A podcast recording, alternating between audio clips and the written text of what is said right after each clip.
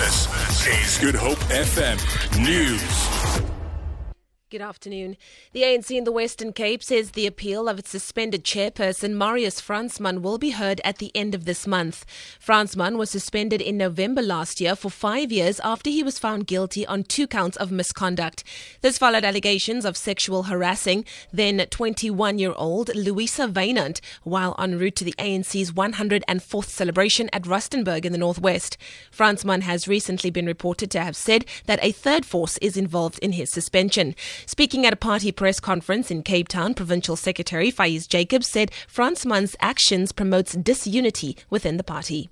We've noted with concern how Marius has continuously uh, undermined the internal processes of the ANC, how Comrade Marius have, instead of raising the internal platforms afforded to him, he's used uh, the media to raise his, his concerns which further promotes disunity and causes divisions amongst the organization.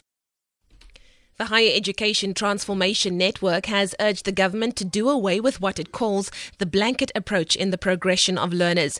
It says this contributes to producing lazy pupils who cannot think independently. The organization says the policy of progression creates a false impression that the child is progressing well when it is not the case. Spokesperson for the network, Hendrik Makaneta, says some are beginning to abuse the policy the policy. We think that the policy is very good.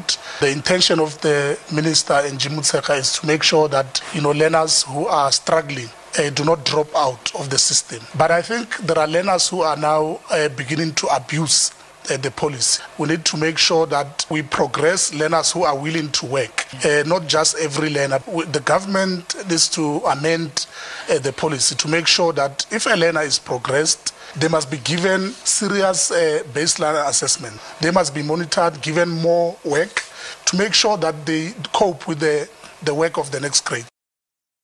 About 40 firefighters are still on the scene of a veld fire between Riversdale and Stilbaai in the Southern Cape.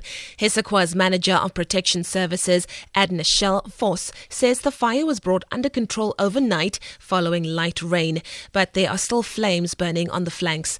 The fire has been raging since yesterday on farms in the Klipfontein area. He says several houses were saved yesterday, but no houses are currently under threat. And then finally, Nelson Mandela's grandson, Mbuso, will remain behind bars until at least Thursday after he was charged with failing to pay child maintenance. A warrant for his arrest was issued after he failed to appear in the Johannesburg Magistrates Court last week. He was arrested at his grandfather's house in Houghton. The child's mother has accused him of squandering 4 million rand left to him by the late former president. Mbuso Mandela was accused of rape in 2015, but the charges were dropped last year.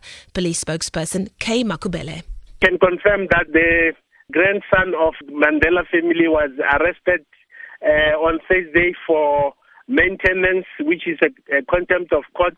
Uh, he appeared before the court on Friday, where the court refused him bail, and he will be appearing again on the 19th. He has remained in custody. For Good Hope FM News, I'm Leanne Williams.